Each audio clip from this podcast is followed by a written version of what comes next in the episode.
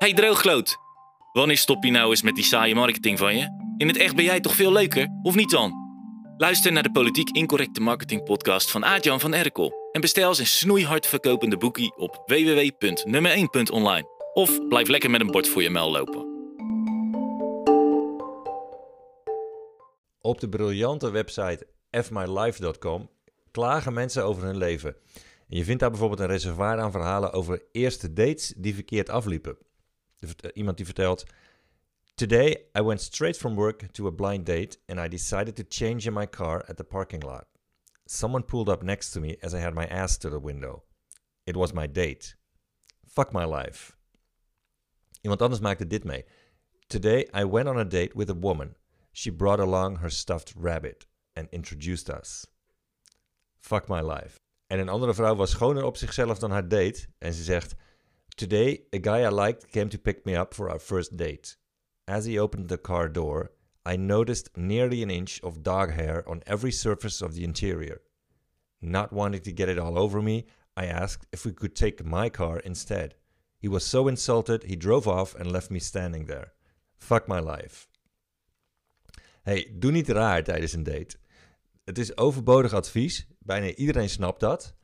Maar ondernemers die een klant voor zich proberen te winnen, die doen wel allemaal rare dingen. Zoals leads maar één keer opvolgen. Dus na het sturen van een offerte of een voorstel nog maar één keer bellen of mailen. Klanten voelen zich dan niet serieus genomen, of in de steek gelaten, of geschoffeerd. En het is standaard gedrag van veel dienstverlenende bedrijven. Ze denken er niet eens over na. Krijgen ze niet meteen een ja, dan vergeten ze die klant weer. De inboxen van de meeste ondernemers zitten vol met ongeconverteerde leads die ze geen aandacht meer geven. Jij hoeft de stupiditeit van andere bedrijven niet te imiteren. Realiseer je dat klanten die nee zeggen of even niet reageren, later alsnog ja hadden gezegd als jij het niet had opgegeven.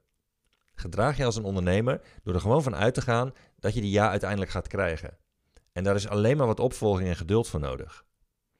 In het lab laat ik de members komende maand zien hoe je klanten die nee zeggen alsnog binnenhaalt. In de masterclass van december geef ik je daar vijf formules voor.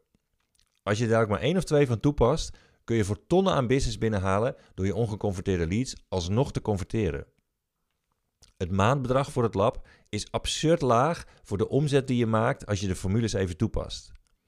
Op de aanmeldpagina vertellen members hoe het lab hun business heeft veranderd. Ga maar naar de link die in de beschrijving van deze podcast staat of zet www.hetlab.online in je browser.